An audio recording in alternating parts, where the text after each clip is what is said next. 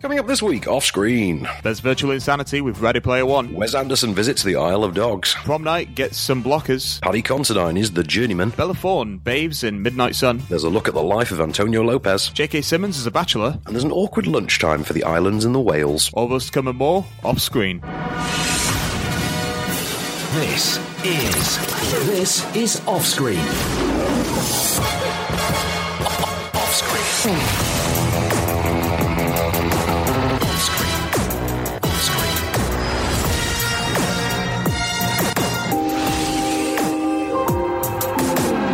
Latest film news and reviews, this is Off Screen, the on-screen radio show.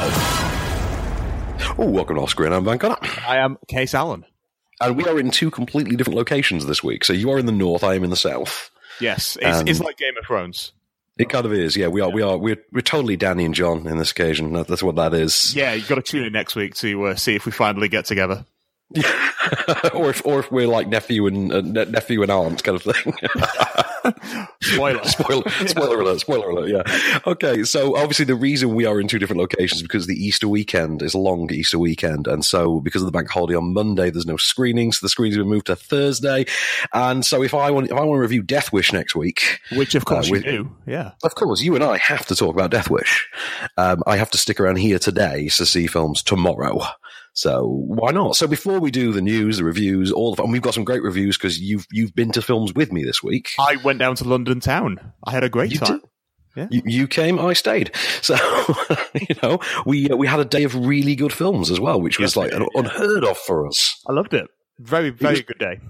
We started off strong, we finished strong. It was a good, solid day. Uh, so before we get to all that, then we're going to need a piece of news to kick us off this week, Mister Allen. So what you got for me? I've got you covered. Um, do you know about uh, Fox Marvel Universe trying to set up all the X Men films that they're so proud of? Yeah, is, this is the one that's seemingly now actually being taken seriously again because Deadpool and Logan were actually successful and critically liked. Exactly. So for let's, let's do it. Let's let's go all in. Let's release three films in 2018. That ain't gonna happen. It ain't now, no, not what I'm hearing. No, haven't they? No. They've delayed pretty much all of them except Deadpool, haven't they? Except for Deadpool, because everybody wants Deadpool. Everybody loves Deadpool. Everybody loves Deadpool. So uh, New Mutants was originally supposed to be coming out in April. Supposed to be coming That out. the horror one. That's, the that's the the tween horror. one, ah yeah. Maisie Williams, isn't it? Maisie Williams from Game of Thrones. Maisie Williams, um, uh, Anya Taylor Joy, really good Yes. cast to be fair, good cast. But um, that got delayed until February of next year, and Oh, now wow. it's been delayed again. So we're going to wait until August of next year now. August of next year. Yeah. And apparently the reason is Mhm. fifty percent of the film is going to be reshot. Wow. Okay, that does not bode well. It That doesn't. really- I I really like the director, and hopefully it'll it- it'll be good. Is it Josh Boone directing that? Josh Boone did uh, Fault in Our Stars and other films okay. as well, but I can't So remember. he has a pedigree with teens. He does. He seems to know what he's doing, but I, I don't know. Might be creative differences. I feel. And then So- the the other one is uh, uh, X Men uh, Dark Phoenix. Oh, this is yeah the sequel to Apocalypse with yeah the actual Dark Phoenix. And yes, this has Yes. been bumped as well. It has, yeah. So this is now coming out in February of next year. Did I hear that this was because they need to do basic uh, additional photography, basic reshoots, but they can't get the cast uh, free at the same time until like late in the year? Yeah, pretty much that because it's it's a pretty big cast, pretty big. A list cast. That'll teach you to have uh, you know a big ensemble cast that includes Michael Fassbender and Jennifer Lawrence, won't it? Exactly. Yeah, he really will. I feel bad for like Nicholas Hoult because he'll have been the only guy that was free. You know, the rest are all busy. His whole schedule would be wide open. Again, Probably. again. Oh, so when so the uh, Dark Phoenix is now February, so next year. Yeah, which I think is interesting because February has become a new time for superhero films to be released after Deadpool 1 coming out in February, Black Yep. Panther cleaning up, obviously, this year. So February is kind of when superhero season starts now, it seems. Yeah, excellent. Well, it seems like the summer is getting earlier every year, doesn't it? Yeah.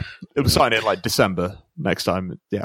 Probably. So, uh, before we get to our first review of this week, which is a film you've seen, I'm very happy to say this is this is a Yes, great novelty is. for me. Being, I've made sure that we're actually in the radio edit. We're actually reviewing the films that we've talk seen about together. films we've seen together. Yeah, Islands and the Whales we're saving for podcast extras though, and uh, because there's so many big ones this week, it's a really It's a strong. week. great week, yeah. And speaking of podcasts, So, speaking of podcast extras, if you uh, want to hear extra reviews, because there's about three or four films we can't fit in the actual sh- in the radio show, in the actual show itself, uh, download the podcast edition. It's on Acast, iTunes, Deezer, podcast platform of preference. Uh, download off screen, one word in there, and after the end credits, you get uh, lots of more filmic goodness and uh, some Nicolas Cage. Does Nicolas Always Cage good count? after Nicolas Cage. Does he count as filmic goodness? He's absolutely. He is the like embodiment of filmic goodness. He is the Italian American encapsulation of filmic goodness. We always forget he's Italian American, don't we? Yeah, uh, Captain Corelli of uh, filmic goodness. God, what a movie. Uh, okay, so let's talk about, speaking of what a movie, let's talk about Journeyman first and foremost this week. Yeah, let's do that. So we, you and I had the pleasure of seeing this on Monday. Uh, this is the second directorial effort from Paddy Considine after Tyrannosaur. Was that six years ago, Tyrannosaur? Um, yeah, if not a little bit longer, actually. Hmm. Yeah, Well, that one didn't star Paddy Considine. This one does. So he's actually directing himself for the first time. first time. And so he, this is, he is, uh, he is Matty. He is a boxer. He's relatively successful. He's, he's this, the world champion, I believe, at the beginning of the film. Uh, he defends his title against a new rival and, um, he is injured in the process. He takes a head injury that leaves him brain damage. So his speech and his motor functions and his, uh, his general cognitive reasoning skills are all kind of impaired. And this puts a strain on his marriage, on his ability as a parent. His wife, played by Jodie Whittaker, aka the new Doctor Who, yo. Um, it basically destroys his world. He has to rebuild not only his life, but his entire personality from the ground up as he learns to rediscover who he is and, and what he can physically do and what he can't. Uh, we have a clip of uh, of him uh, being shown a photo of his, his entourage, as it were. Yeah. That's Jackie. Right. He's in your corner. Oh. Who's that? That's Richie. He's your trainer. Right. Mm. My dad? Yeah, you know him. Yeah. Who's that? That's Matt.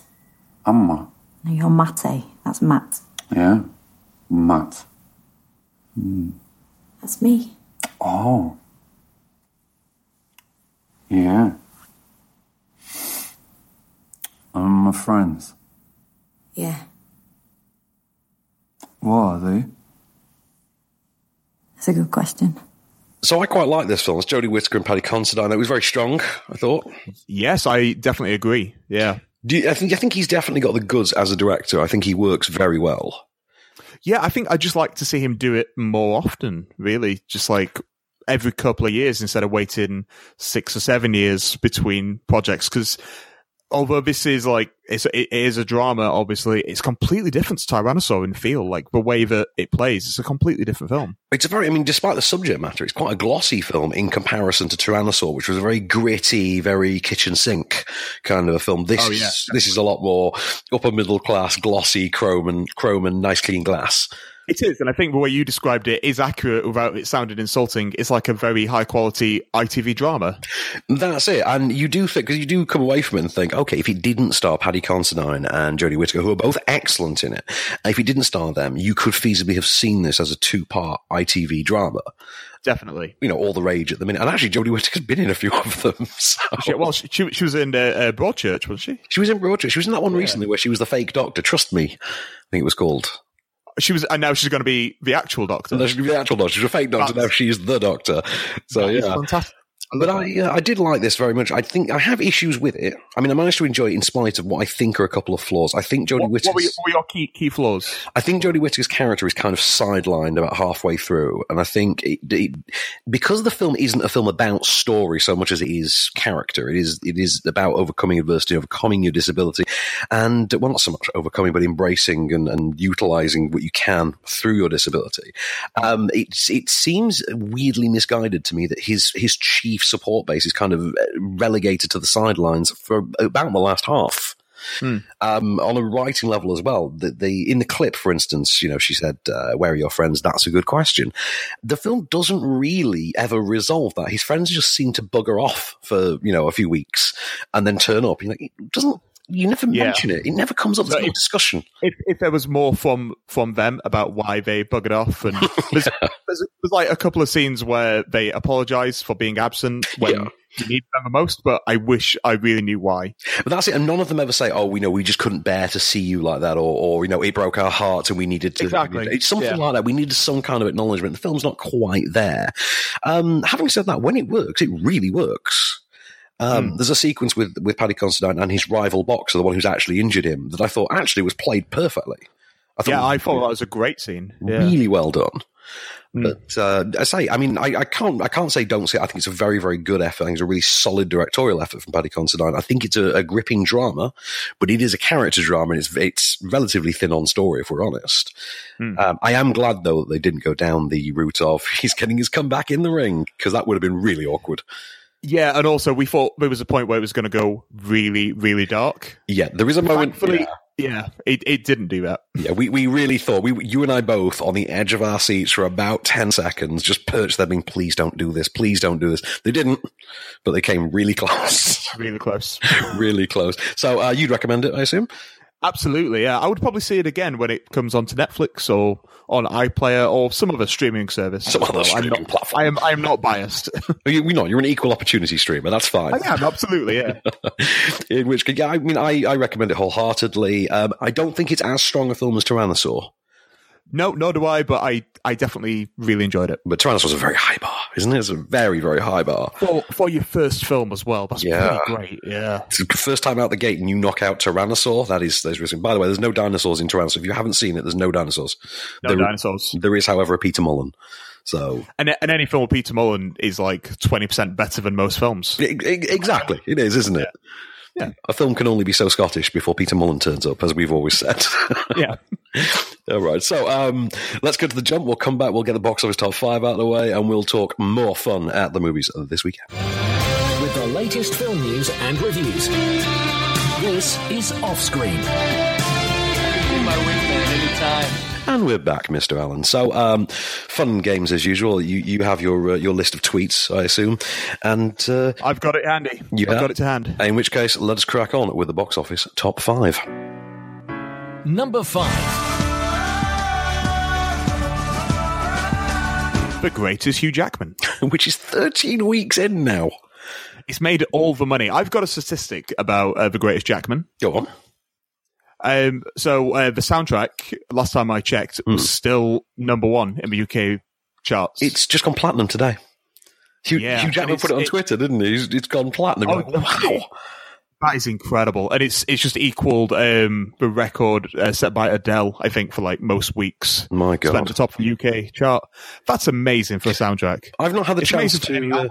Yeah, I've not had the chance to revisit it myself. Like, I, I- I really want to, though. I want to see it a second time, and uh, I mean, I would love to see it in a crowded audience like you did. You got to see it with an audience that you know knew it and appreciated and was singing along and really into it.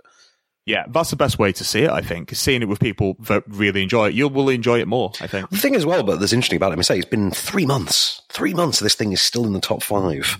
It's made so much money. Uh, I think it was Robbie Collins who wrote a piece this last week that called it um, the greatest word of mouth hit for a generation, Mm. which is probably actually accurate. It's pretty accurate. I would say that. so, someone tweeted on the matter. Someone tweeted to the effect of it being a word of mouth uh, smash. Uh, yeah, and I don't think you get more like appreciative or hyperbolic than this tweet. Oh, excellent! I'm looking forward to this then. Let's have a look. Um, so, uh, Katya says, Thank you so much um, at Greatest Showman. Love heart emoji. This is an amazing movie with a wonderful sense that inspires me. It's so cool that one movie can change you. Wow, that is that is really glowing. Yeah.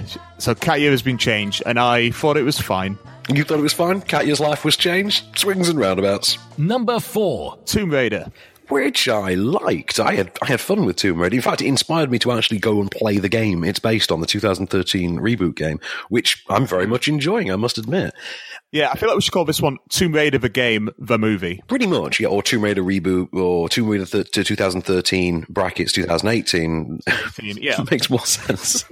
um, the thing that's interesting because I mean I, I enjoyed the film. I think the film is quite a romping, uh, quite, quite a romping, enjoyable sort of action thriller, really adventure thriller. I would say. I think Alicia Vikander works very well in the role. I think she's got the physical chops for. it. I think she's got the right presence for this incarnation of the character. The accent's a little dodgy. I would like to see more of uh, Walton Goggins. He given seem given more to do because I think he's one of the best actors around. I'm sure you agree on that. But Oh, absolutely, yeah. but uh, unfortunately, his character really doesn't require that. His character really is a man hired to do a job, and that's fine. You know, it works for the story. Having said that, because I played the game, the thing that has impressed me genuinely, and this is knowledge you wouldn't really have unless you went and played that game. I'm sure your uh, your housemate, I think, has played them, hasn't he? Uh, yeah, he's a big fan of them. Yeah. Of, of, the, of the new ones and the original as well. Has he seen the film out of interest? Yes. He has. Did he? Did he enjoy it? Because I'm curious what what a fan actually thinks. He enjoyed it because he is such a fan of the new game. Right. This was this was my thing. So I was playing the games, and I noticed all the big action action set pieces from the movie are sort of end of level moments in the game. like the bit, with, I actually did the bit with the plane the other day. I'm like, oh, that's so cool! It's just like it was in the movie. It's like, yeah. Yeah, like, I really enjoyed it. And having looked into like the plot of it, I think what they've done is they've quite cleverly merged the plots of the two games into one movie. Into one movie. And it does really work. It's, I mean, it's depressing that Dominic West is old enough to have, you know, a full grown adult daughter, but, you know, that's time for you. Yep. He still looks good. He still, looks all right. I hope I look as good. I look half as good as Dominic West when I'm his age. we should all be so lucky. Yeah. You know- I mean, how old is Dominic West now? Oh, he's got to be. He's got to be in his early fifties, surely. yeah, I would think so. I mean, you know, I'm sure you're going to age like Jeff Goldblum, and I'll, I'll aim for Dominic West. But uh, If I if I'm going to age like Jeff Goldblum, I I would be so so lucky. I think you just need those. that's a bit. You need those cool That's shoes. the biggest is. compliment. You need his shoes. That's what it is. I need the shoes. Yeah. yeah. Uh, so, um, has anyone tweeted on Tomb Raider? Someone has indeed. That person is.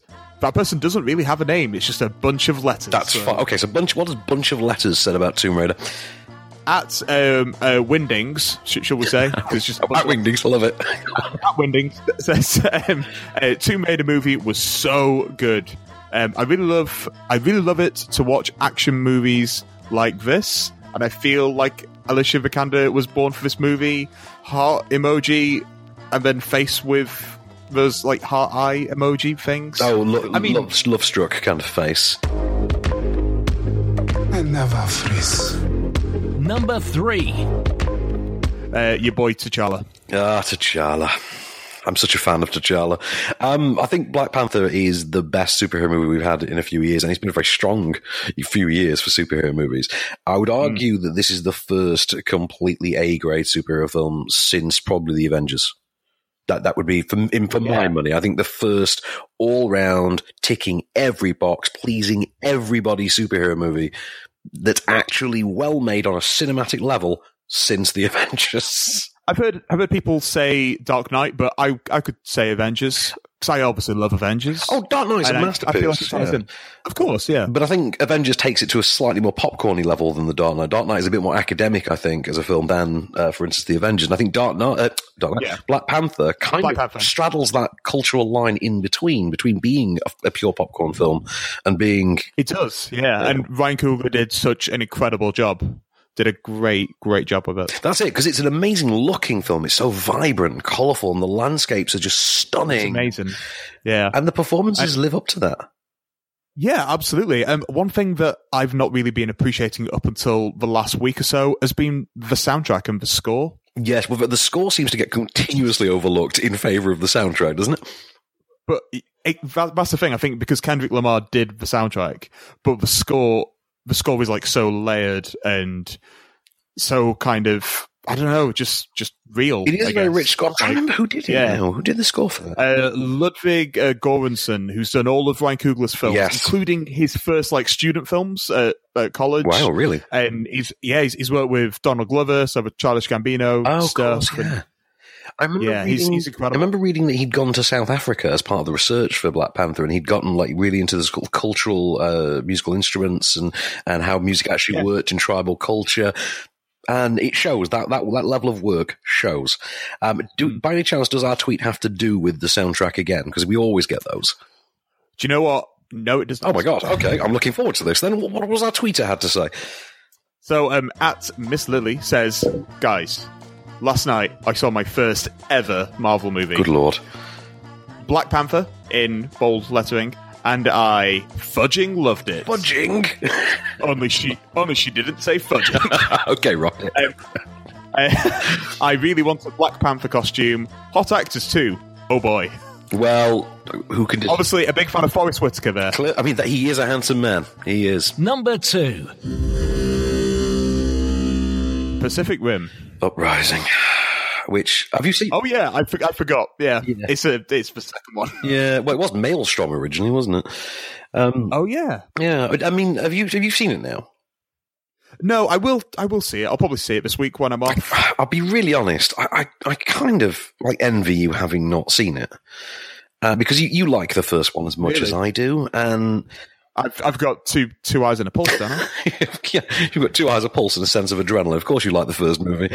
Um, but the, the problem is the heart and soul of that film is completely absent from the second one. The first movie is this great, big, weirdly, weirdly uh, sketched climate change analogy aimed at fifteen-year-olds. Yeah. and then you've got a sequel that's a movie aimed at eight-year-olds and seems to be about toxic relationships, including one that's being held together entirely by the music of Foreigner. Well, I do like Foreigner, but can I listen to Foreigner for ninety? Yeah, and it minutes? is the only foreigner song anyone can name as well, by the way. Yeah, so that's kind of sad. I mean, having said that, I mean, I think it's ropey. I don't think it's got any real vision to it. I think it's overly convoluted for what it needs to be, which is strange because it's kind of a dumb movie as well. Um, But having said that, How how is uh, John Boyega? that's it. Having said that, John Boyega, absolutely, absolute star quality to it. I forgot that we didn't do the review last week because Colson was on.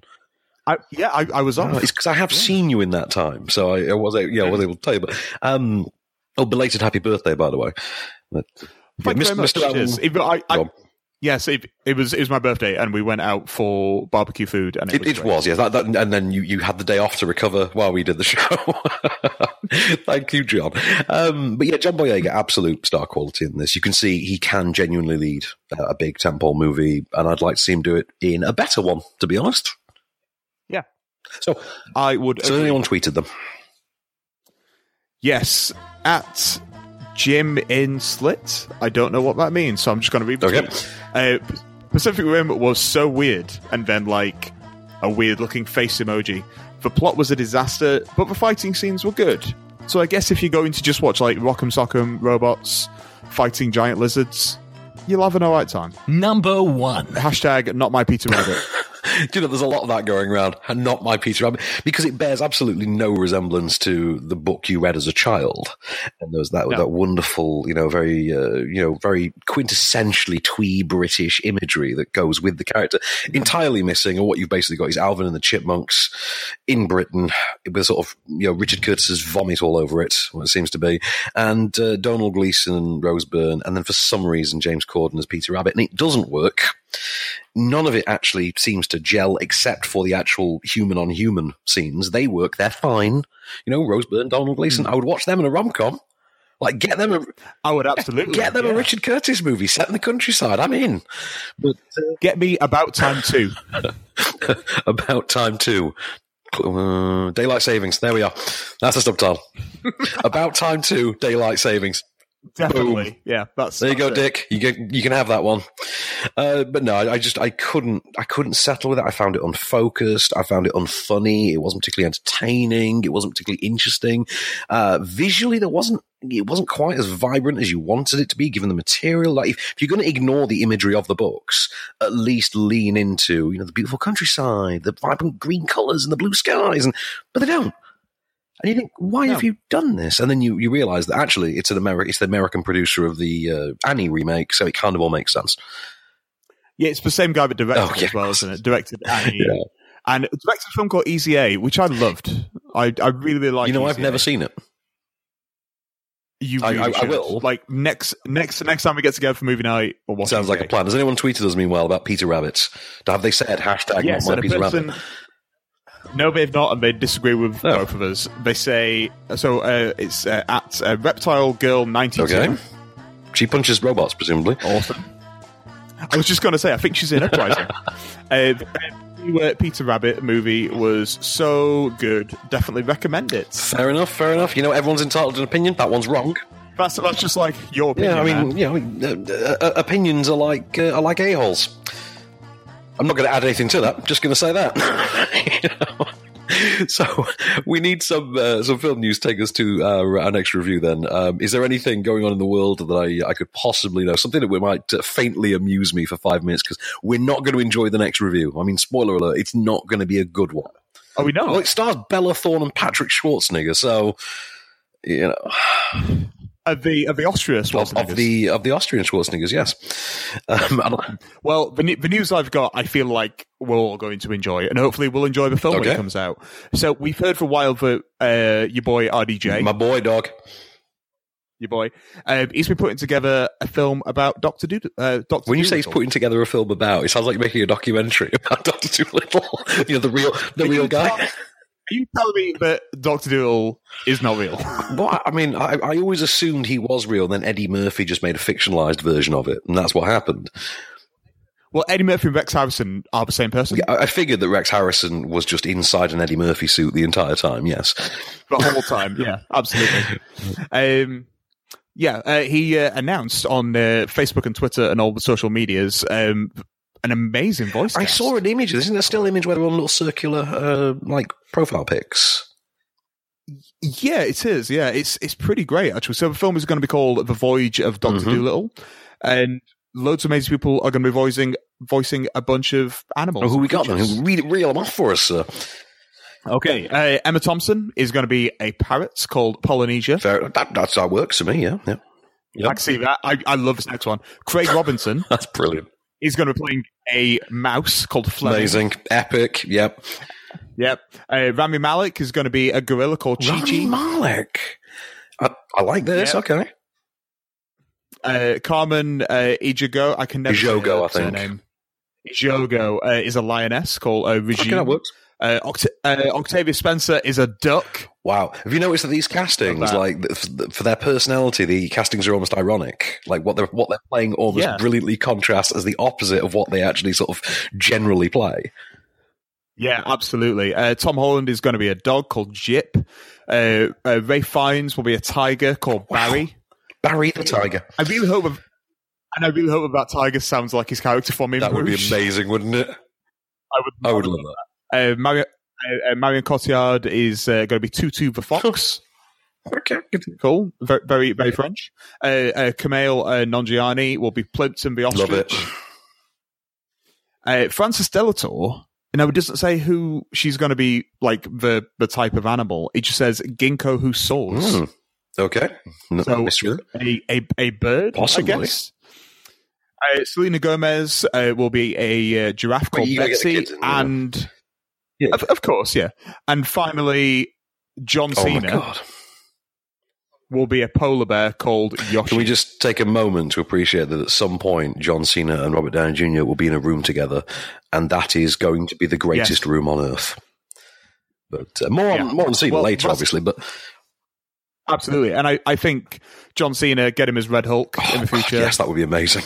I really would. uh, so, speaking of, of amazing, and coincidentally, the Hmm. exact opposite of that, let's talk about Midnight Sun. Ah, what yes, a segue. what a segue. So, Midnight Sun, which is this sort of. Do you remember A Walk to Remember? Many, many years ago.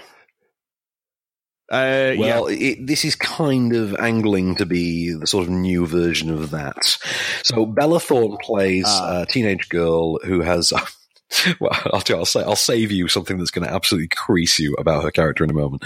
Um, Bella Thorne plays a teenage girl who's basically just graduated school. She's homeschooled though because she suffers from XP, a condition brought on by exposure to sunlight. So sunlight could kill her. Hence the clever title, Midnight Sun. So she sleeps during the day, goes out at night, and experiences the world. And she's an aspiring acoustic musician, plays at the local train station. And one day, she encounters in the real world for the very first time the unrequited love of her life, who she has admired from her window for his entire life, played by Patrick Schwarzenegger. Uh, they get together. Her condition obviously is something of an obstacle. And uh, we have a clip of him kind of having discovered it. I can't stop being with you. Katie, I've done my research on XP. I know what it is, I know what you're going through. But we're not the couple who doesn't try. You knew that before I did. You've changed my life, Katie. Okay, you can either just leave me here on this porch or or we can have the best summer of our lives. What's it gonna be? So, interesting thing about Patrick Schwarzenegger. Um, i- well, English is actually his first language, and yet somehow he's an infinitely worse actor than his father.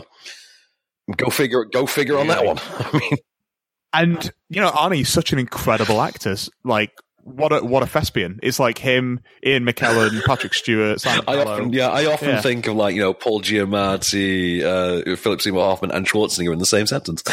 You know, but uh, yeah, um, he's he's insanely wooden in this. Bella Thorne never quite manages to get as light. I mean, she's got she's don't wrong, she's got the facilities to actually make a go of the performance. She can do the performance, but she never really makes it particularly likable.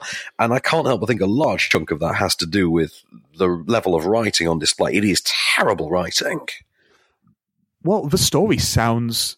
It just So- sounds naff. It sound it sounds like everything, everything. The film we saw last yes, year. yes, it? it? was. Did you? Did you? You went to that screening. That was when I was at a funeral, wasn't it? And, and you went to the screening. Yeah, I did. Yeah, I it was the first time I went went to London. you went to Warner. Brothers for the first time. I remember.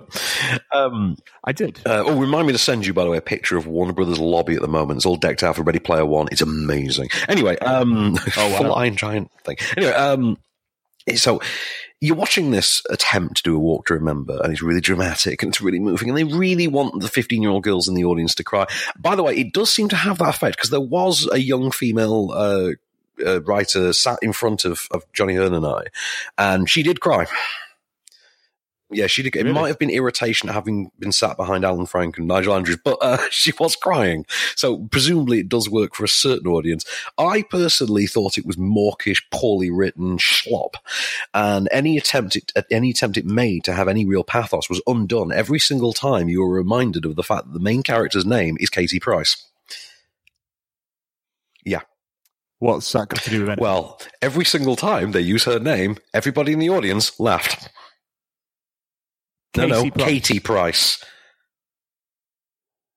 Oh, Yeah, you see the issue now. So a room full of, of grown Right. adults just sniggered every single time this tragic, tragic romance drama brought up her name. And you Well, her li- her life is a tragic romance. Oh, is it's it- a whole it new not? world, baby. Um, so, um, the only good thing to, to really note about Midnight Sun, other than the fact that it ends after 91 minutes, um, is Rob Riggle. I was going to say, how is Rob Rob Riggle? Riggle, there's not an, I mean, he gets a couple of really nice little scenes, and he, he is basically playing the stock Rob Riggle type. Yeah, Yeah. but as a single dad, and it does work. Yeah. To be fair, Rob Riggle works in it, but you know he is so much better than this material. like it ain't even funny how much better than this film he is. Hmm. But uh, no, don't see it. Whatever you do, it is just the worst. Um, presumably, the title is apt because rather than spend an evening watching it again, I'd rather set myself on fire. But uh, no. I mean, I'd imagine if you were a really depressed 14 year old girl, this might be the greatest romance you've ever seen. And that that ain't No, us. it ain't us. But if you were a happy 15 year old girl, you might see it for the sentimental crap it actually is. Yeah, Hmm. I, I, I cannot, in good good conscience, recommend this for anything other than I don't know, torturing detainees.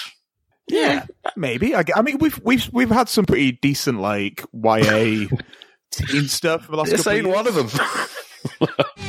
with the latest film news and reviews. This is Offscreen, the on-screen radio show. And we're back, Mister Allen. So um, let, let's get a little bit more cheerful, shall we? Because I know you love this. I love this. Let's talk about Isle of Dogs, man. I love. I love this as well. Yeah. Uh, incidentally, we, we have got a clip that you and I both basically fell out of our chairs laughing at. So we've got the good one. Oh, Yeah. So Isle of Dogs, which is the latest from Wes Anderson, and is it his first one since Grand Budapest? You told me this the other day. Uh, it is. Yeah, I think it's been how many years has it been since Grand Budapest? three years? I think it was Three or four? 2015, wasn't it? Grand Budapest. Was it? Oh no, it was out in I think- think so. 2014. Was it- was it 14? out in 14? Won the Oscar in 15, didn't it? I think. I don't think it won any. It, it didn't win any Oscars. It was no, no, nominated. sorry, it's part of the Oscar crop in, in early 15, yeah. Um, so this is uh, stop motion animation, isn't it? Like Fantastic Mr. Fox was. It Yeah, this is, his first uh, like animated film since. Mr. and Fox. this visually actually does bear the exact style kind of thing of Fantastic Mr. Fox. Uh, also, our voice cast: Bryan Cranston, Ed Norton. Who am I forgetting? Jeff Goldblum. Uh, Jeff Goldblum, Uh, Bill, Murray was in there. Yeah. Oh, uh, because it's what course, ScarJo. Bob Balaban, ScarJo, Tilda Swinton. Tilda Swinton. I didn't know it's Tilda Swinton. Tilda Swinton is the really, really small dog. Without giving anything okay, away, I get you. I get you. And actually, knowing the character, that makes a degree of sense now as well. Um, so this is set. Is it sort of twenty years in the future in Japan after dog flu has become a thing, and the Yes. uh, the sinister mayor of of uh, Megasaki. Megasaki I think so. Yeah, and he's called um, uh, Kobayashi. Kobayashi, who is the the evil, sinister, corrupt mayor of Megasaki, um, elects to uh, basically deport all dogs to Trash Island, which then becomes the literal Isle of Dogs of the title. And the way this works for us as the viewer is that the human the human characters speak in Japanese, whereas the Yes. dogs speak in English. Uh, hence, to, and they actually they actually explain this to you in written prose at the beginning of the film. Very stylized, very uh, J- you know Japan centric in terms of its its visual palette, and it is the story of the dogs bonding with a human boy who crashes on the island and trying to help him solve the mystery of his long lost dog. Uh, we have a clip of. Our main crop of characters, our main pack of dogs, facing off with another pack of dogs over a bag of rubbish that they don't, that they can't see the contents of. Here's the clip.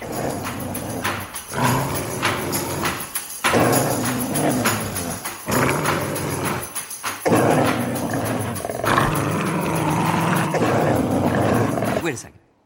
Before we attack each other and tear ourselves to shreds like a pack of maniacs, let's just open the sack first and see what's actually in it. It might not even be worth the trouble. I don't know. What do you think? I'm not sure. Maybe. Hi. A rancid apple core, two worm-eaten banana peels, a moldy rice cake, a dried-up pickle, tin of sardine bones, a pile of broken eggshells, an old smushed-up rotten gizzard with maggots all over it. Okay, it's worth it. Edward Norton's voice absolutely sells that trash bag. doesn't it? It really Ran apple core, nuggets. You know, I really loved this. I was so I didn't expect to be. I was so won over by this film. I don't know you to be a big Wes Anderson fan. I'm not generally, Um, to be honest. No, and if you if you looked at one picture of me, I think you would say he's, he's, he's a fan. He's a fan of Wes Anderson. Yeah, just a still image of you would be enough for people. Yeah, that guy likes Wes Anderson. You'd be like, he's he's seen Bottle Rocket. Yeah, exactly. I like Rushmore. Um, I quite, I really like Grand Budapest. I'm a big fan of this. Um, there's Yeah. been comments about it being something to do with cultural appropriation, things like that. I don't particularly get that from it. Wasn't looking for I that anyway. that. Um, it's like I say, I think you and I both quite quickly won over by it. I think it really it sets in really quickly. It hits the ground running. It knows its its comedic tone. It never wavers on it. The cast are perfect. The visuals are stunning at times. It's got that wacky Wes Anderson sensibility, but it seems a little bit reined in actually, um, to a degree that I think makes it almost more mainstream. yeah. It's not like a parody of itself because I think it's quite easy to make a film that looks like a Wes Anderson film. Yeah, very much so. if, Yeah. if you if you fo- if you follow me, like um, if if you just have very like kind of symmetrical like visuals and pastel colors, that kind of Hmm. thing. But uh, yeah, I mean, I, I recommend it wholeheartedly. I think it was absolutely terrific. I laughed, I whooped, I cheered, I was moved at times. I think Bryan Cranston gets an absolutely brilliant role in there. Bryan Cranston is incredible. He really is. That man can do so much with just his regular speaking voice, can't he? Yeah, I would have never think of, of having him in a Wes Anderson film. It works. It so really well. does, doesn't it? But uh, so, um, yeah, definitely check out Isle of Dogs. Absolutely worth seeing. Um, should we skip because we're pushed for time? Should we skip straight to Blockers next? I am fine with that. I have also seen Blockers. You have indeed. Uh, You've all. Yeah, I, I had quite the day. You did, you did. I want to point out, and I want, I want to get this on the record for the entire world to hear that prior to the screening of Blockers, when I was asked to turn off my phone and had to use my watch to do it because I'm lazy and can't be asked to fish it out, uh, that uh, I got Mark Kermode to say the words, "It's like being sat with Tony Stark," and you were a witness to it, my friend. You heard him say it. it you can't deny it ever again. I I did hear it. I felt like I was Jarvis. It was. Uh, you, it was great. do have a bearded Paul Bettany quality to you sometimes. But, Oh, thank you. so Blockers, which is a new comedy from Kay Cannon, who wrote the Pitch Perfect movies, I believe. Um, Oh yeah, yeah, um, this stars Leslie Mann, John Cena, and Ike Barinholtz as three parents of three three uh, teenage girl best friends who discover, as you'll find out in our clip, that on prom night, these three girls, these three friends, have agreed to all simultaneously lose their virginity. So basically, the girls are doing the plot of American Pie. The parents go and do the plot of Superbad, which is basically a point A to point B road journey where they're trying to intervene and stop their their their innocent teenage daughters from popping their cherry, so to speak. Um, we have a clip of them basically reading the text messages of one of their daughters. Julie left her laptop open. You guys are snooping on our kids? No. We don't understand what they're saying, so it's not snooping. Oh, I love puzzles. Just saw Inferno. Yeah, great. What do they say? Okay, so there's something about an eggplant ha- handshake. Eggplant agreement. Yeah, they got an agreement to make eggplant parmesan. No, eggplants are teenage emoji language. What? You know what? That's true. Julie told me that that the emojis have uh, they all have secret meanings. Mm-hmm. So like trees are weed and snowflakes are cocaine, and that thing is Yas Queen. Yas Queen. What the hell's that? You've never heard of Yas Queen? No. All right, Grandpa. This is sex if I've ever seen it illustrated in emoji Oh, form. no, no, no. Maybe not. They're best friends. They're just saying, like, you're okay with me. You're okay to me. You and I laughed quite heartily at this, I think. I think so. Yeah. I think I think a fair few people in the room did as well. I um yeah, a lot of people have said that it's the best comedy of the year. I don't I don't know. see We're that. I don't. I don't think it's going to come out as the best comedy of the year. Yeah, I, I had a really good time with it. I would watch it again. I'd probably watch it a couple of times. Yeah, I think it's very good. I don't think it's a great comedy. I mean, I don't think it is something like Superbad or American Pie. I don't think it has the the pure, you know, unbroken hit rate that those films do. Um, I Yeah. do think John Cena though is hilarious in it. Yeah, I was worried a little bit about John Cena because we've seen him in Trainwreck as just someone who's in for about three or four minutes. exactly. Yeah. He's, he's in Sisters for ten minutes. Very true. It's like I didn't know if he could lead. My safe word is keep going. I- exactly. Yeah.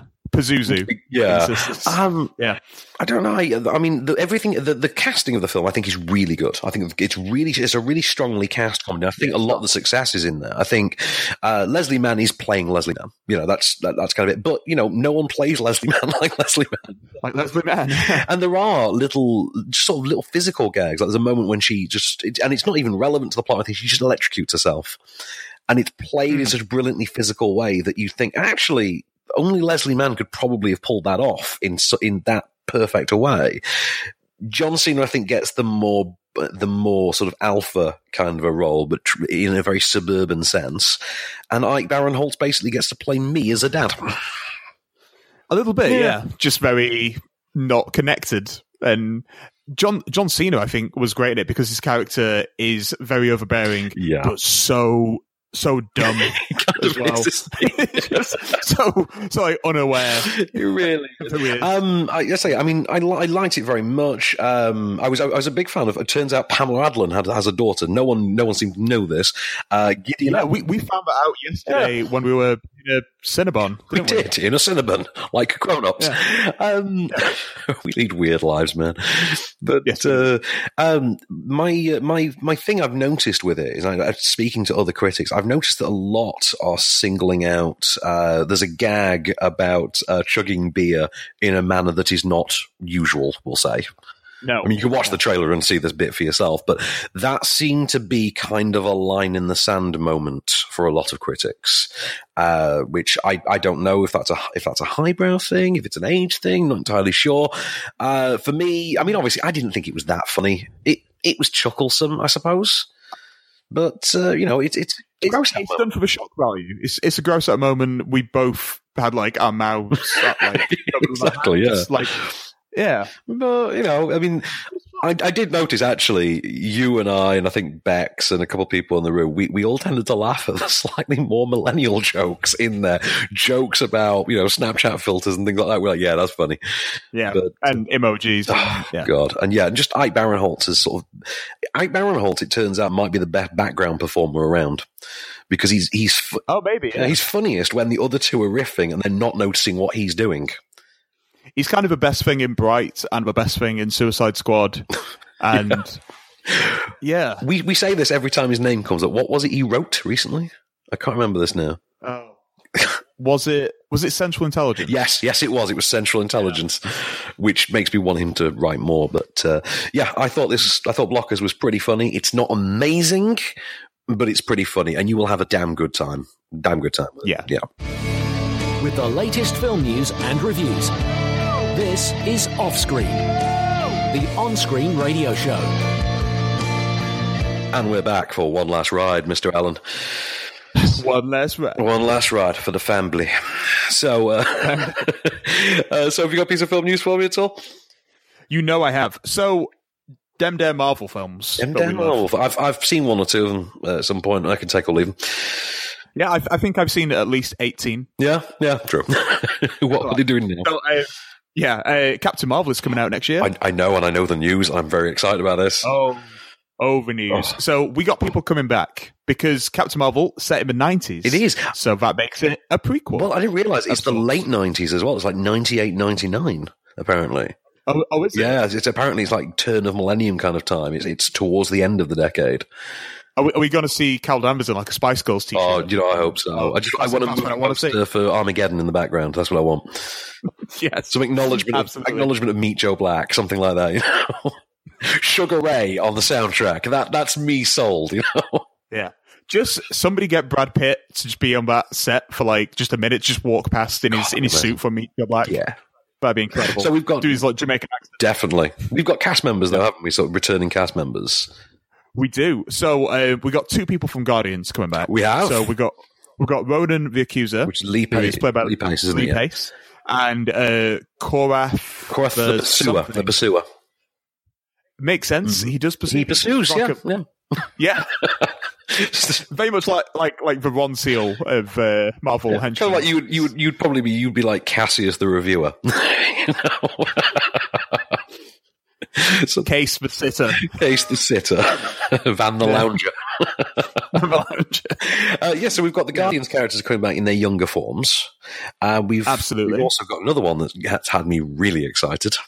Oh, this had everyone excited. So, uh, Son of Cole is coming back. Can't wait. Yeah, so Clark, Clark Gregg as Agent Coulson will be back. It- yeah. And Yeah. wow. And there is a golden opportunity there as well to finally, finally retcon Agents of S.H.I.E.L.D. Back into the MCU. Because the cer- Do you think we are going to take it? I don't know because there's there's a certain massive event that takes place in the Agents of Shield series around that time. Okay. I think it's the Bahrain incident, as it's called, and it involves Ming Na Wen's character of uh, Melinda May. So if there is some Ah. sort of acknowledgement of that, That's uh, one popular theory is that uh, Lola will appear in the film that'd be very cool. because in a prequel capacity, Fury knows about Lola. This, Lola. this could be it. I mean, my, my dog is literally named for this car. So Yeah, it is. Yeah. Um, incidentally, it turns out Lola is an acronym. What does it stand for? Do you So know? I know that the the O and L are over land, levitating over land something. But yeah, Automocar, automobile could be, could be automobile. We don't know. could be. And the, also, the other big news about Nick Fury, hmm. he's going to have two eyes. He is. This is going to tell us finally how he lost his eyes. How he lost his eye. Yeah. Sorry, but uh, I'm really looking forward to this. Is 2019, isn't it? Is it end of It's, 2019? it's it's it's March. March. Wow. Yeah, it's because it's, it's before Avengers four. Oh yes, because obviously it's set in the past. So I can't wait for Yeah, this. Yeah, and you you would imagine that Cal Danvers will be in the next Avengers film. I think she will. I think she will. I think that's kind of a given. But- Safe to say. Okay, so we've got time for one last review uh, for the radio uh, edit this week. Uh, so Let's let's talk about the un- unrivaled heavy hitter of this week, and if we're honest, probably the month. Uh, let's talk about Ready Player One, which brings us uh, Senor Spielbergo back to the screen. um, an adaptation of the massively successful novel by Ernest Cline, um, who has also co-written the screenplay. He's also co- Oh, I didn't know he's that. co-written the screenplay with Zak Penn of uh, X Men fame. Yeah, and he did the first four films. He did, I believe, yes. Um, Yeah. Well, what they've well, the way this works is it's in I think it's 2045 Columbus, Ohio. It is basically the world, or basically a dingy version of the world of the future that we think is going to happen now. So there's drones everywhere delivering pizzas and things. Um, you've got a young boy, a teenage boy, requisite Spielberg character who, who basically escapes into virtual reality, as does everyone in the world. It's just what everyone does. They escape into the Oasis, which was created by a sort of Steve Jobs, Steve Wozniak like duo, um, one of whom left the company, one of whom died. And as he died, he left behind a video basically setting a series of challenges the winner, you know, the winner of uh, all three of which will basically assume complete control of the Oasis, which is a virtual environment in which you, literally anything is possible. You can be who you want, you can do what you want, and well, I'll tell you what, we've got a clip. This is the Oasis, a whole virtual universe. You can do anything. Go anywhere. Be anyone. Tall, beautiful, scary, a different sex, different species. The limits are your own imagination. Oh, yeah. Wow, so much slower here. You forget what it's like to be outside. Tye Sheridan there explaining the Oasis to us. Um, and obviously you've got Ben Mendelsohn as the evil corporate villain who's trying to you know, cut him off for control of, uh, of, uh, IOI as it's called, the company that owns the Oasis. And, uh, yeah, what you've basically got is Willy Wonka and the Chocolate Factory in virtual reality. Yeah. Okay, I- I'm on board. Yeah, the Chocolate Factory is virtual reality, and because the whole crack is that this virtual world could be whatever you want it to be, well, most people, it turns out, are obsessed with pop culture. So a lot of this is pop culture references, but it's still Willy Wonka and the Chocolate Factory on a story level. So what you've got, I don't know how this worked as a book because I, I can't imagine how it worked as a book. I just imagine it's like reading the lyrics to "We Didn't Start the Fire." Where it's like Iron Giant, Robotech, Pacific Rim, you know, Yeah, Mega Man. JFK, going away. Yeah. JFK, Kevin Costner, Oliver Stone. you know, I just imagine that's how the book reads. I've not read it. I'm sure I'm wrong. I, I think that Billy Joel did get a co co-writer Entirely credit. possible. You know, well, he has starred in Arrow now, so you know he's he's diversified. So, um, yeah, Tye Sheridan, kind of a blank canvas as, as the hero, but that's that's on a writing level. I mean, he's perfectly fine, but the character, I think, is a, is a blank canvas. Olivia Cooke as the female lead has got some some real charm, but then again, we already knew that from Me and Earl and the Dying Girl. Me, me and Dango, Yeah, which you I think you championed, and then I jumped on board after. Uh, ben Mendelsohn, great villain. When, why wouldn't he be? Yeah, he's kind of he's falling into that old school Christopher Walken, Mark Strong, Gary Oldman. Yep. Always dependable bad guy. Well, he's in full Rogue One mode here. And Oh, yeah, right. I mean, to be honest with you, I mean, the, the performances aside, the film is quite an intimidating prospect. There's a lot going on in any given frame of it.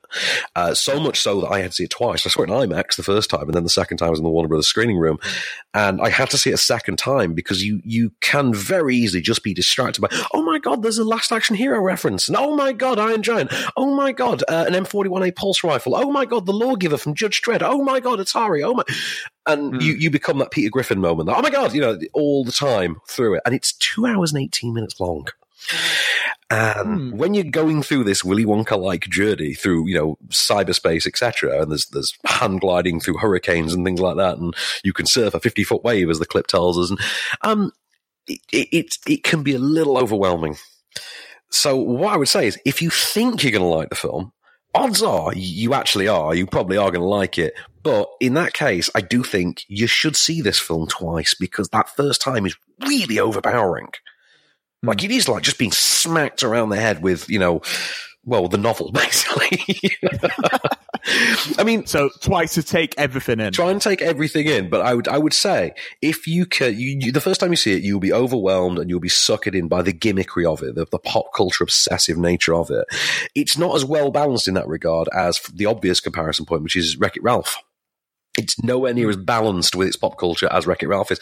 But the context of the story is in, is such that really it isn't meant to. It's meant to be excessive because it's it's the power of the imagination and people can conjure as much or as little as they want. Oh, uh, shout out for TJ Miller, by the way, who I quite enjoyed in this film.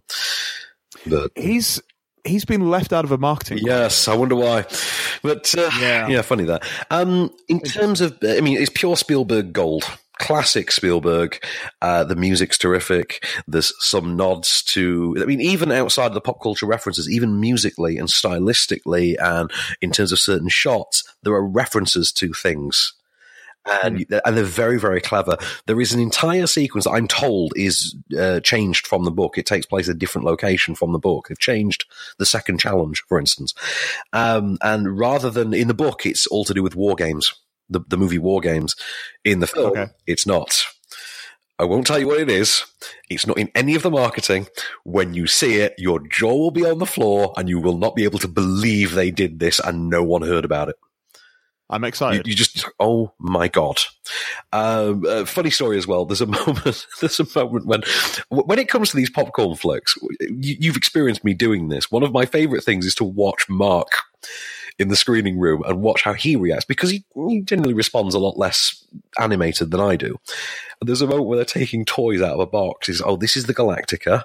This is like Serenity. Oh, and here's the ship from Silent Running his little face just lit up. It really did.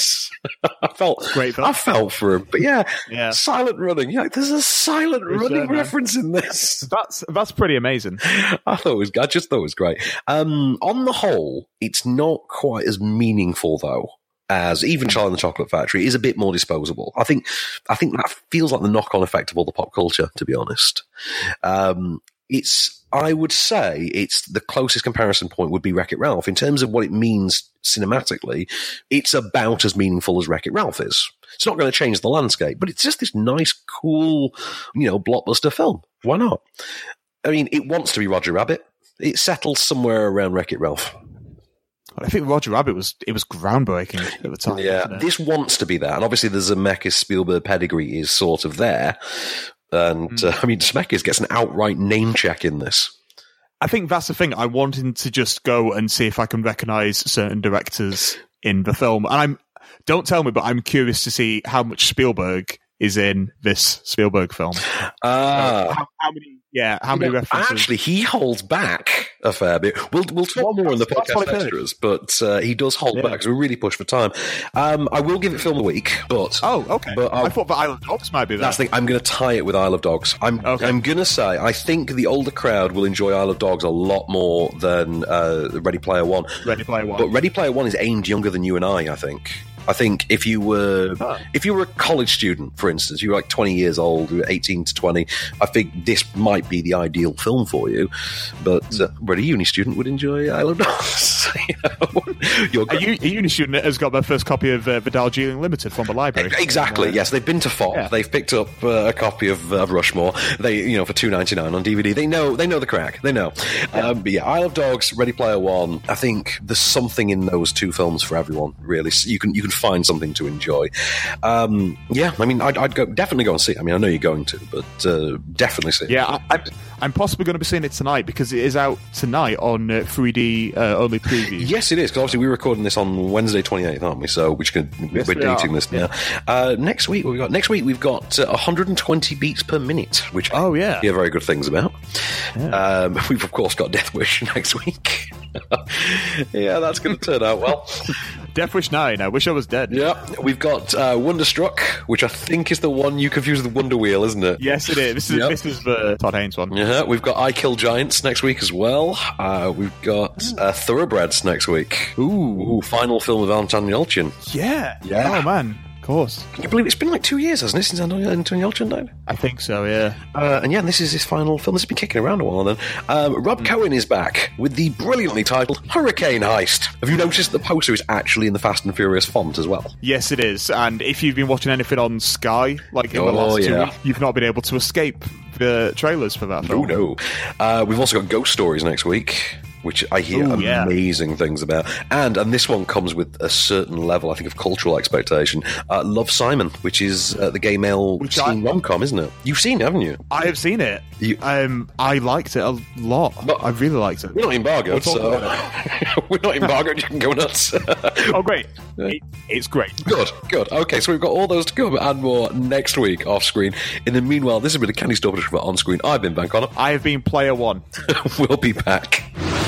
Just show me the way to get out of here, and I'll be on my way. You've been listening to Offscreen. For more news and reviews, visit onscreenfilm.com. Okay, come on. That's all right. Podcast extras, Ben. It's so weird that we're doing this by remote. You're a face on a screen to me, Alan. Maybe that's best. I don't know. It's just the weirdest experience. Uh, so, I mean, we've, we've got a few reviews and a few reviews left in the tank. We've got some news to get through. It's uh, it- there's there's fun for the whole family left to come. You know. Yeah, I, I don't I don't mind this whole Skype uh, Zencastr life. I Yeah. have now. I mean, I, I got to admit, this Zencastr system is terrific. It really is. Yeah, we we are no way uh, like sponsored by Zencastr, but well done. I think we should look into it. Actually, we should actually look into getting sponsored by Zencastr. That would be amazing. You guys are all right. Yeah, you guys, good job. Good job. You're all right in my book. Uh, I was just wondering why Twitter wouldn't load because I'm not using my default browser. That's what it is. Um, so what have we got left on the on the docket? Let's talk. We got news and then what we're reviewing. We're going to review The Bachelors. Yeah, J.K. Simmons, Joke Simmons. Joke Simmons. Uh, we've got Antonio Lopez, uh, 1970 uh, documentary about the fashion guy, and The Islands and the Whales. Which I've seen. Which you've seen, and I don't think either of us comfortably had lunch afterwards. We didn't go to that whale restaurant we were planning on going to. We did. We skipped the whale restaurant entirely. Yeah. Good lord. Um, right. So um, obviously, I, I've got all the news with me, so I'll, I'll have to reel it off. So uh, Give me, give me, give you some news. Okay, let's see what we've got. Um, uh, oh, oh, hang on. I meant to tell you, by the way. Uh, you know who does appear very, very briefly in Ready Player One? Kavancha No, surprisingly, she's the only pop culture reference. uh, Really? There's, there's no. Yeah. there's no. no, no beat. Duke Nukem turns up. You know, John Cena. well, not John turns up. Cena, sadly, but the video game version, the like the PS3 version of Duke Nukem, briefly for like a second, right. is on is on the battlefield. I was like, That's awesome. But uh, let's have a look. What's going on? Uh, by the way, have you seen the trailer yet for uh, the Spy Who Dumped Me? Yes. Doesn't look quite as mind blowing. What do you- what do what do quite as mind blowing as I thought it would. No, well, we were looking forward to it because um, what's what's the comedian's Oh, name? Hasan Minhaj. Hasan Minhaj, I who I really like. He's he's going to be in that. I think he needs to be in You all know, those kind he's of. got his own talk show starting later this year Oh, on Netflix. Good for him. But yeah, Well done. Getting that Netflix. Oh, man, we all want some of that, uh, some of that Ted Sarandos money, man. But uh, okay, so um, Olivia Munn has uh, got a new job. Uh, she's going to be a lead in a film. This is actually like this is a first for her, I think. Um, she's going to be the lead in uh, an upcoming film called Violet. In which uh, it's about a film executive who apparently her life is run by a voice in her head called the voice, and that voice is Justin Theroux. So Okay. yeah, only she then discovers that the voice has been lying to her the whole time. So the voice in her head has been lying and deceiving her the whole time. You see, there's a great missed opportunity of a film where Olivia Munn's character is actually Jennifer Aniston. exactly. Yeah. No, I don't think you can make that joke now. I think like a month ago you could have made that joke, but yeah. Although Get this does remind me though, whatever happened to? Wasn't there a film? Right, I remember Calvin wrote an article about it a couple of years ago, and I remember thinking it sounded amazing. And it sta- it was basically it was about a white guy who's in a monologue was the voice of Ice Cube. Do you remember that? Oh, yeah, I remember hearing I've about not heard that. anything Yeah. about it. It's one of those films that's going to turn up with a trailer one day. Yeah, and be like, oh, That's that one, that is a yeah. thing that exists. That's a great idea, but um, I I weirdly like that as a subgenre unto itself. Just voices in the head. What about Stranger Than Fiction? Does that count? Where Will Ferrell has Emma Thompson narrating his life. That definitely counts in a weird way. Malcolm In a X strange counts way, as yeah. well. Um, it kind of counts. Uh, the Oh, of voices, course, yeah, I love that movie. A lot of people didn't like that. I really loved it. I love how dark it is. talking animals amuse me. I'm sorry, they do. I'm, I'm I'm not above finding a talking animal amusing. I still think Ted is hilarious. And- yeah, definitely. And uh, I, I, I can't wait for Winnie the Pooh because I'm sure it's going to be like Exactly. 10 free. In fact, Ted Two has one of my favorite sort of sequences in a film for the last few years, which is when they go to the improv uh, bit and they're yelling out really offensive suggestions. Yeah, I mean that is just it's a like a reheated really Family Guy joke, It's but it's good, still though. good. Yeah. Uh, so let's talk about what, what we're going to talk about first. Um, the Bachelors. Let's, let's Yeah, talk about the Bachelors. Yeah, Um, this is right. this is a real a real you know in died died in the wool indie drama. Uh, this is a you know cheerful drama about grief. As you do, you know, we like to Ah, keep things nice. light. So it stars uh, J.K. Simmons. Uh, he is a recently widowed father who simply can't take it anymore. He's he's reached his wits end. The movie literally opens with him just sat at the table, decide, and he, he says, "I can't do this anymore. I've got to go."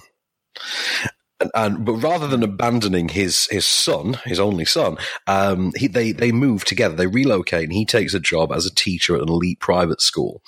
And uh, his son obviously enrolls as a student. His son's like seventeen, I would say 16, 17. Uh, and he is played. By, oh my god, where is it? I've lost it entirely. Josh Wiggins, played by Josh Wiggins. Um, he he basically tries to acclimatize to this new high school. He finds a bit of a love interest in uh, Odeya Rush. Uh, you remember from uh, Goosebumps? Oh yeah, yeah. The one I referred, the one I Yeah, referred yeah, to as teenage good. Mila Kunis. Yeah, um, evidently now like twenty-year-old Mila Kunis, um, and J- so he tries to pursue a relationship with her.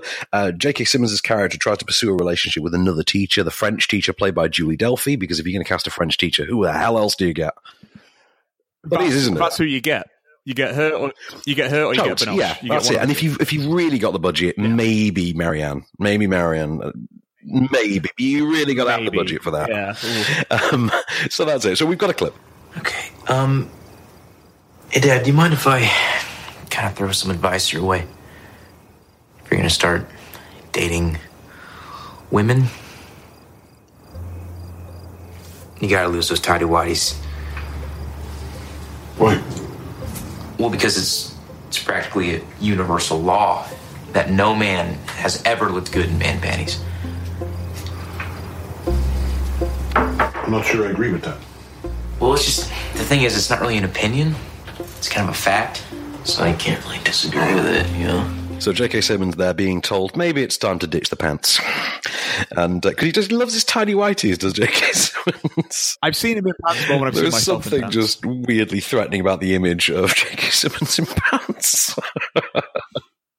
Yeah, um, I, I was telling you the other day. I watched uh, an American Dad episode. Um, the one we They do Whiplash, don't they? Yeah. is a we do Whiplash. Yeah, like where Roger is playing J.K. Simmons' character. Um, I forgot. What, no, I don't remember either. Whiplash. Actually, I really loved Whiplash as well. Yeah. But uh, yeah, I mean, I, So do I think I, this is a really solid drama. I mean, this this will run you through the gamut from you know you'll you'll laugh out loud and you will just burst into tears. Um, it it goes weirdly dark, I think, to about the midpoint, um, but never never goes too. Never doubles down on it. Never doubles down, thankfully, and it manages to play it quite sincerely. Does it with a lot of heart. It's written and directed by Kurt Voelker, um, whose work I'm not familiar with. Actually, what's Kurt Voelker? done? I know the I name. feel like I recognise that Oh. name. Oh no, he was the writer of Rock Dog. Uh, now I know. No, I now I know why I know his name. Ugh. Yeah. Have you um, have you heard of a show that J.K. Simmons has Uh, no, what is it? currently got? Yes, I Uh, have. I have uh, seen bits, uh, bits of it around. This is like a an espionage thriller, isn't it? It's weird. I've I've heard it is, yeah, essentially about a doppelganger, and um, I've I've not spoke to anyone but seen it. But everything I've read about it, it sounds incredible, and everyone that has seen it, that I, I've I, read I reviews look forward to it because it's J.K. Simmons, but he is that kind of actor, though, where his involvement in the project genuinely is that's your interest. I think now, where he he has become that actor Yeah. now. I think I'm, I'm so glad he had this resurgence, this sort of final overdue rise to prominence. Yeah, from, from And, uh. I feel like that's what that's the best thing that the Yeah, supporting I actor Oscar so. does. Well, look Like, at you know what Rockwell I this year. You know, I, Yeah. I think we're going to have the same thing where, although he has always Exactly, been in yeah. major projects, Rockwell. Yeah, Yeah, he's just he's been just kind been of ignored for them. he's in these amazing films, but he never gets the credit for them. Uh, Simmons here, very much, you know, front and center. It's he, he makes up half- the film. Obviously, his son makes up the other half. The relationship between them, I think, is is really thoughtfully drawn. It's it's really sincere, and it, it it's it's got genuine heart and depth. Um, I quite like um, the writing of Odeya Rush's character as well, which they sort of stage as being she's perceived as a popular girl but she's not. She wants she wants to be seen as something more. But in times of sort of emotional need and crisis, she will then lean into her perceived personality. And the way that it's written and the way that it's performed is is really it's it's quite endearing. It's there's something quite captivating about it. And I think a lot of, of all of it is is her performance. I think is really great. Um, I, I mean, I didn't come away from Goosebumps and think, yeah, that's a that's a great future actress right there. Now I do. I mean, this is the third film I've seen her in. I can't think what else I've She was in something in the last couple of weeks. Let me look at what it was. It was oh, she's in Ladybird. Remember? Yeah, she's the popular girl who becomes her friend yeah. in Ladybird. Obviously, yeah. Yeah, but uh, yeah, I mean, I think Yeah. she might be one to watch at the moment. Then She- it would it would appear that I think so, uh, I agree. You know, teenage Mila Kunis has turned into someone to watch. She's more interesting at the moment, you know, than Mila Kunis is. Yeah, so you know, there's that. Kunis, yeah. Um, Unless she gets like Jupiter descending. Jupiter then- descending with Miles Teller, but that's what it'd be. Uh, but no, The Bachelors is absolutely worth checking out. It's a tidy 99 minutes. Um, tidy 99. It's uh, Okay. you know full blown indie drama, but it's uh, it, it, it's got quite high production value as well. It looks really impressive for sort of the budget and scale of it. But it's all about the Simmons, man. All about the Simmons. All about that JK, man. All about that So uh, let's see what else we got. Oh, film news. Film news. So We I don't know how we What missed got for me? this. Right. So our boy DJ. So fresh off his double Kids Choice Award win, which I think we all know is a career highlight. You know. what did he win? Favorite film and More favorite actor, I think. For and it was both for Jumanji. No, you absolutely you can't blame Nickelodeon. you know he's got that film with Emily Blunt It's a great coming film. up, uh, Jungle Ride. Jungle Cruise, Jungle Cruise, sorry. Jungle Uh, Cruise. Jungle Cruise, Jungle which is based on yeah. the Disney Disneyland ride in the way that Pirates of the Caribbean was. Well, they've got a new cast member, Jack Whitehall. Oh yeah, who's that? Yeah. if you, you guys can't obviously can't see this, Casey's just put down his mic and leant back in his chair to sigh to the world. Yeah, he's going to be Emily Blunt's brother, apparently. It really is. Oh, that's upsetting news. He's like he's the anti Peter Mullan. Do you know earlier when I said that Peter Mullan makes every play there is that. There is definitely that. Um, but yeah, so we're going to have Jack Whitehall in a movie with Dwayne Johnson on on the water in the jungle. So you know, let's see how that one turns out. Uh, Gonna be thinking, Push him in. shove him in. Come on. over the boat. But uh, yeah, so there's that to look Yeah. forward to. But uh, Oh, who is telling him that he should be an the actor? weird thing, Who is telling him that he is, should you know, be Jack Whitehall's uh, real life girlfriend is uh, well, she's in Captain Marvel.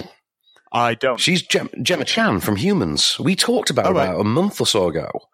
Uh, yeah, well, I mean, they, I- I they, didn't realise it was they're, they're in a lot of like uh, glossy celebrity mags together and things. They're always at premieres and things. But she's actually a really impressive talent. Hmm. So, you know, maybe some of it rubs off, you know. Hmm. it's entirely possible. Maybe, Yeah, maybe talent is sexually transmitted. Your, your dear wife was going we into teaching before it you ever that. thought of it. So, you know, it's entirely possible that uh, these these ideas just they, they filter across. You know, maybe professional skill really Maybe, is sexually yeah. transmitted. this is the weirdest conversation we've ever had. Yeah. Yeah.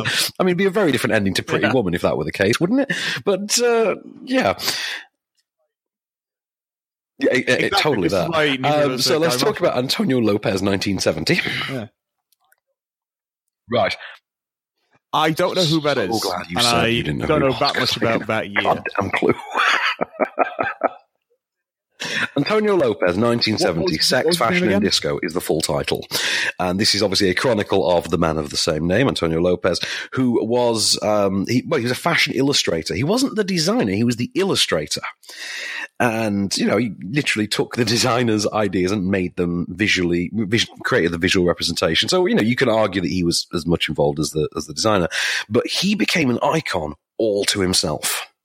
And, uh, it, it's, um, let's see, it's, he died in 1987 of I think I think he died of, of AIDS in 87, but he's regarded as one of the absolute trendsetters of the modern fashion industry. Um, and he, he discovered Grace Jones, he discovered uh, Jerry Hall, and yeah, oh, yeah, your face just lit up, didn't it? But uh, there's got a lot, lot of naked Grace Jones in this. Remember when we Discovered reviewed her Grace film and we said like there is such a thing as too much nudity, and Grace Jones absolutely knows that. Um, yeah, prepare to be reminded of that. Um, he was a sort. He was a sort of deadpan, very, very, very much an artiste, very much about the craft, very much about the art, uh, but otherwise outgoing, captivating, alluring bisexual man in the nineteen seven in, in the sixties and seventies. And he say he had a squad of, of models who became known as Antonio's girls. And they included Jerry Hall, for instance, and this is how she was discovered. Yeah, so you know we can blame her for Batman. Anyway, we can blame him effectively for Right. Batman. Anyway, damn you, Burton. Uh, so we, we have a clip that kind of tells you a little bit about how intense the guy was. You had to watch Antonio as he was drawing. He was breathing like he was pulling the magic right out of the atmosphere. His mouth was like a fish, and it was going in, and it was coming out through his fingers on the drawing pad. And then he'd look at you and take you in. And then, oh, you couldn't wait for him to look at you again. And he doesn't stop, and you just wish he would breathe for a second, but you know he's holding his breath till he gets that stroke down. It's like, It's very funky. It's very disco. And like they literally have disco in the title. So you've got that disco beat all the way through it. And uh, what's it? Simpsons Disco Boogie, you know, that kind of thing. Um, uh, yeah, I, I didn't know anything about the subject. So it's written and directed by James Crump. Uh, I didn't know an awful lot about, well, I an awful lot. I didn't know anything about Antonio Lopez.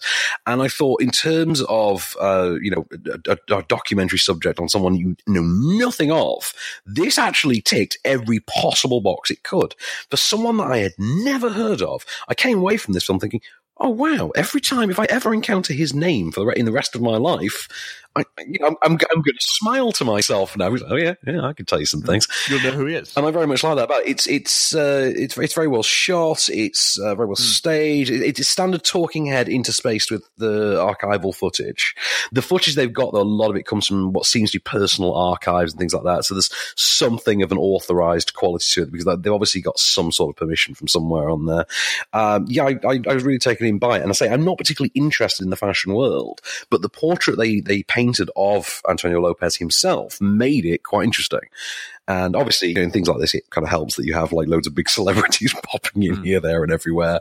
Uh, Jessica Lange's in this quite a lot. She was evidently a very big friend of his. At one point, she just outright admits, "Look, I was absolutely in love with him." Because I was in love with him, he just wasn't interested. I'm like, okay, cool. But uh, yeah, I, I was, it was it was it was fascinating. If you watch this, you're going to be really taken aback by how it how how often it ties into things that you are interested in. Like look at Grace Jones for it, you'll be amazed like how it ties into Grace Jones's world and uh, you know how it ties into the Beatles and things like. Very very strange that this this is this story has taken place and we just didn't know, given how much of our favorite things kind of connect to it. Yeah, but uh, I was I was a big fan. I, I really enjoyed it. I must say.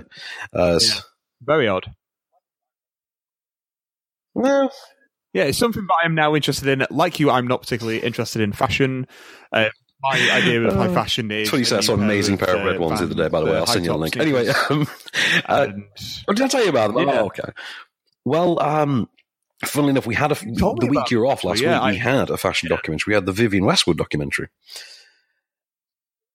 Yeah, well, it wasn't very good. The documentary. She it was kind of just was what it was. And you're like, yeah, okay. Fair oh. enough. So, can I give you the most random Yeah, news I going find to hear all week? Presence in most things. Funnily enough, you know at the very beginning when they play one where they're explaining what the Oasis is. And he says that you can go hand gliding in a hurricane, you can ski down the pyramids, you can climb Mount Everest Yeah. with Batman. And they have like Michael Keaton's Batman climbing Mount Everest. this is the first 60 Batman. seconds. There's about three thousand things in the, the commentary on this bitch is going to be insane. Don't tell me anymore. Like, I just imagine that film's going to have a commentary track that is literally just going to be someone yeah, going it'd be worth getting Star Trek. it comes out. Stargate, Serenity, twice by the way for Serenity. I was over the moon. Um, oh, I'm sorry. It's probably more. That's than great, and I would have been Um, enjoying yeah, you, you could you could literally have a commentary track that's just someone cold for the reeling off time. names, Billy Joel style, of and points if they do it to the song as well. But oh man, we got to do that. It's got to be a YouTube thing. You know, I'm going to try to do that for next week. There's karaoke tracks that counts, doesn't it? What if we get like if we get the background music? We should totally that. Like, if we find out, like when the Blu-ray comes out, if they've not done it, we should absolutely should stick the Blu-ray in. definitely. We'll go through it once and note everything down, and then we'll go through it again and actually record. That absolutely will all work. Anyway, most should random news. Random news. Um, Spice Girls coming back. record it. Spice Girls, remember them? Let's do that for Blu-ray. Go. Yep, I'm ashamed to admit I do remember a time when I was very attracted to Geri Halliwell. Spice Girls? Anyway, um, the Spice Girls are returning to cinema screens Yeah. for the first time in 20 years.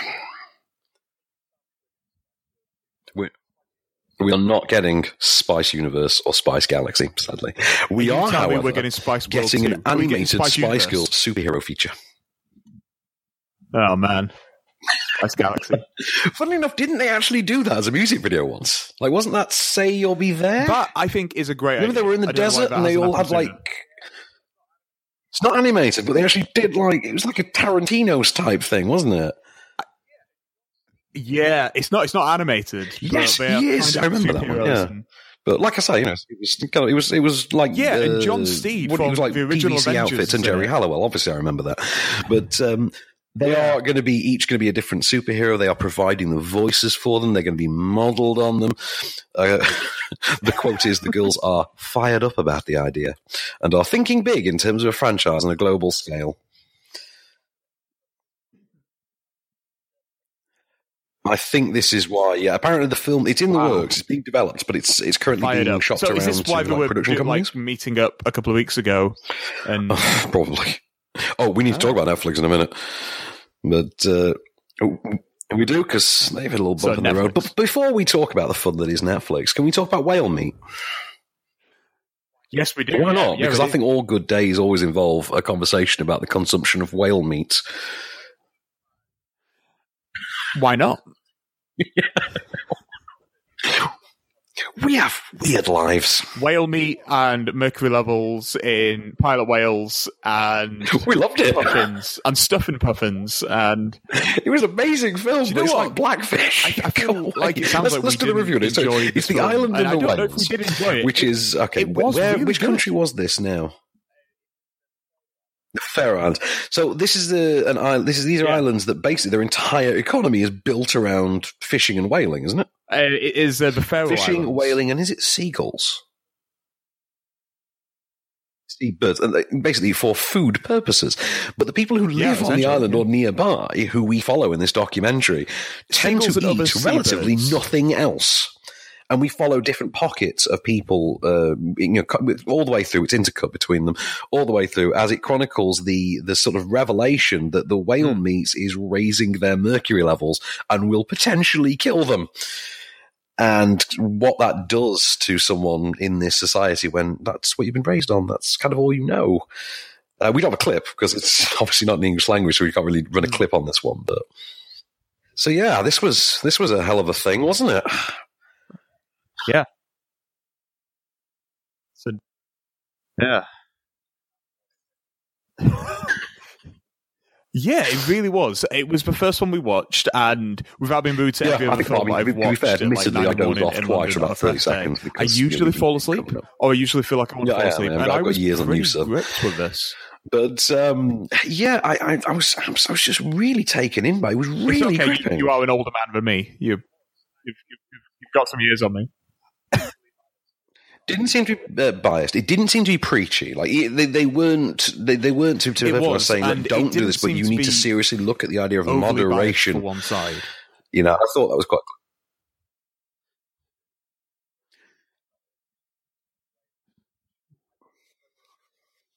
Yeah, it wasn't wholly focused on like the moral reasons for not hunting whales, which I don't think I've ever. I've I've seen Yeah, a fair I few I get I documentaries about.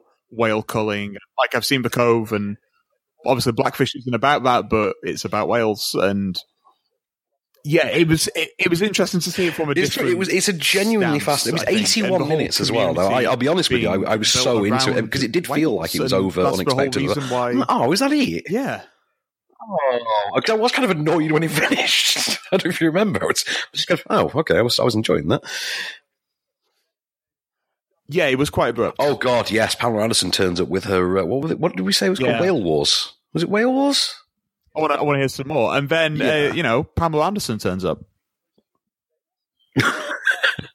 I mean, Pamela Anderson just turns up on this island. Yeah, which I didn't know Nobody gives about. a toss. So when she turned up, I was like, nobody cares about the existence of Pamela Anderson on Is this that- island.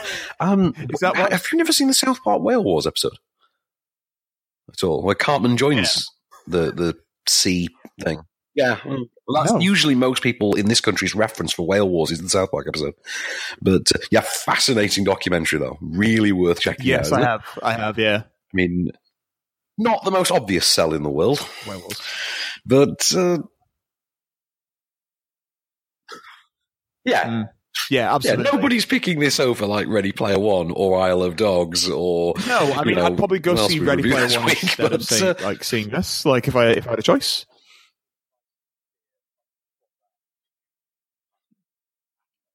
Definitely. I mean, that, like you But said was- as well, I kind of like that they, kind of, they, they don't and it was- bother was hassling nice us with the it, like well, it's wrong element, which, okay, we all of sort of accept as a reality anyway, but, you know, culturally, that's not Yeah. their position, and they don't go down that road. Chicken. yeah.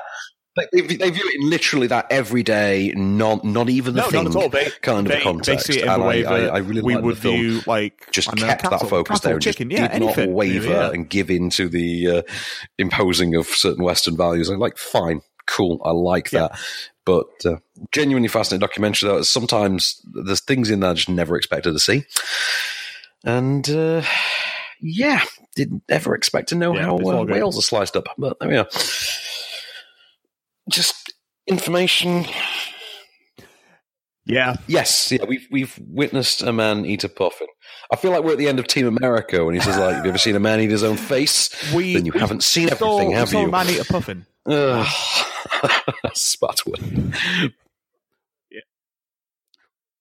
Yes, exactly. Okay, so let's see what's uh, Yeah. what's in the news.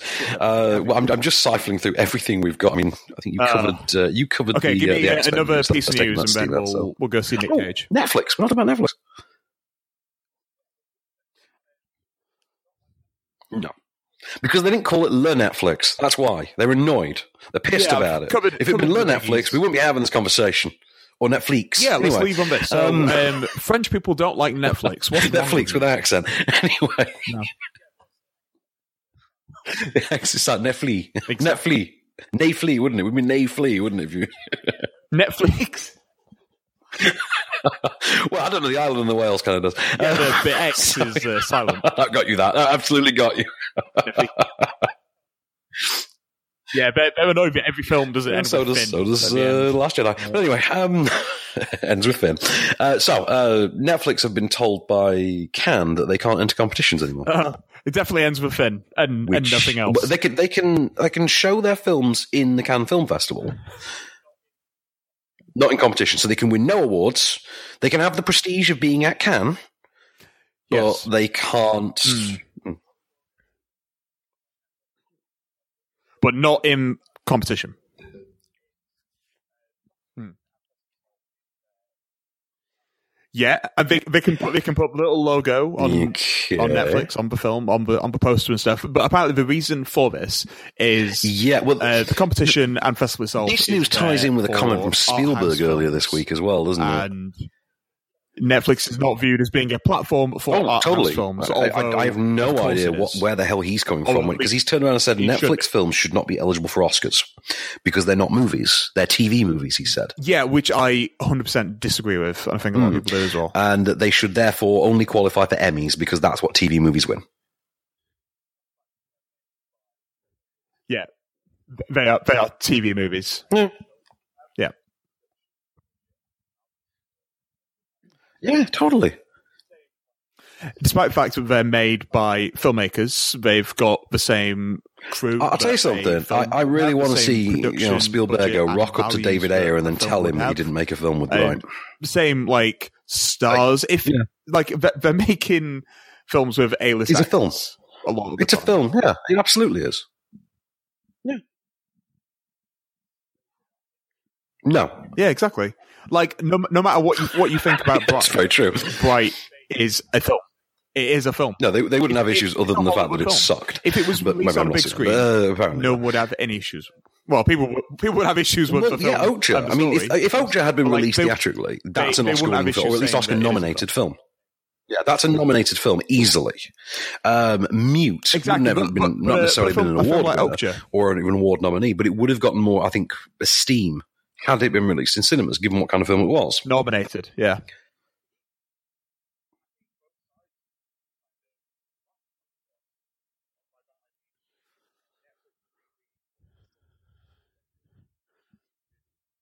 Possibly, yeah. I think I think both sides just need to kind of relax a little bit on situation, and by that I mean, Oh, Netflix yes, really which is need to look into isn't it? films into theaters, and theaters need to be a little bit more open to Netflix and stop seeing it as Really? competition. I guess. Like I, I, I watched Al, um, uh, Alex Garland's new film Annihilation I can absolutely. last week when it when it came. Did you know uh, Peter Bradshaw actually Exactly. hooked it up to his projector at home, watched it I projected on his bedroom wall? I've watched it twice now, actually.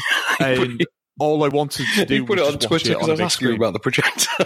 That's, that's all I so thank you, thank you for settling an argument. Turns out you are allowed a projector in your bedroom. It's not. It's not weird. Oh, really? But uh, yeah, best way of doing Um, it. but yeah, I've, I've I've seen about half of Annihilation. I quite liked it. I've not gotten to the apparently the really messed up stuff yet, but I am going to sit and watch it.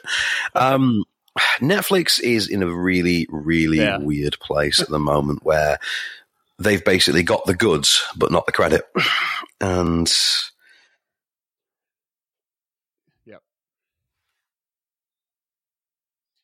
Yeah, I mean, show wise, I don't think you can complain. The shows, I mean, are, are just regarded because that's TV. People don't seem to care as much. They're just No. like, okay, cool, And it's an award winning show, it's a brilliant show, it's an award winning show. But I think when it's filmed, shows. they, I think they get a bit stintier about it. It's it's it's an older man's game, you know. Hollywood is really it's made by old white guys.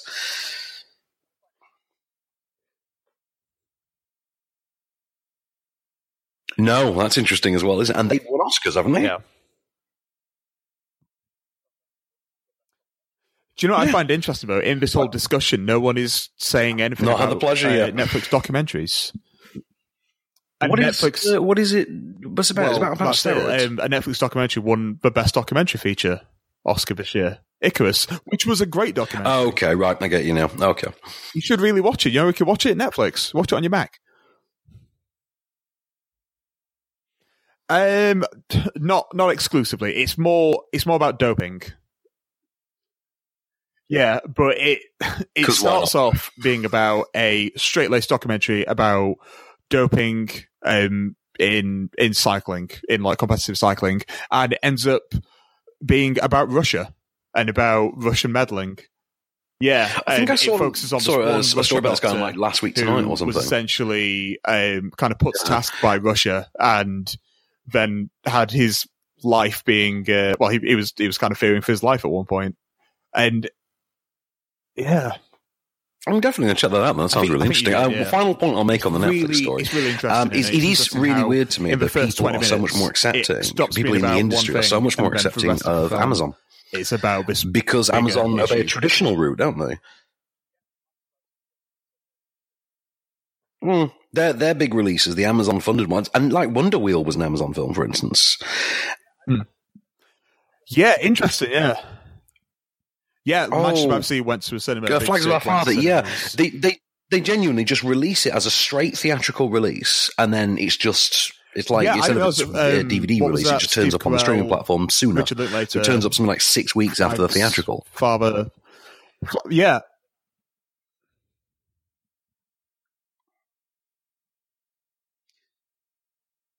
Well, you can argue that Amazon Prime have taken so many ideas from Netflix at this point that I think they're owed Yeah, one. but I think if Netflix do that, Yeah, although they're owed that's one. the position I want them to do, will they just be accused of copying Amazon now? And Full Road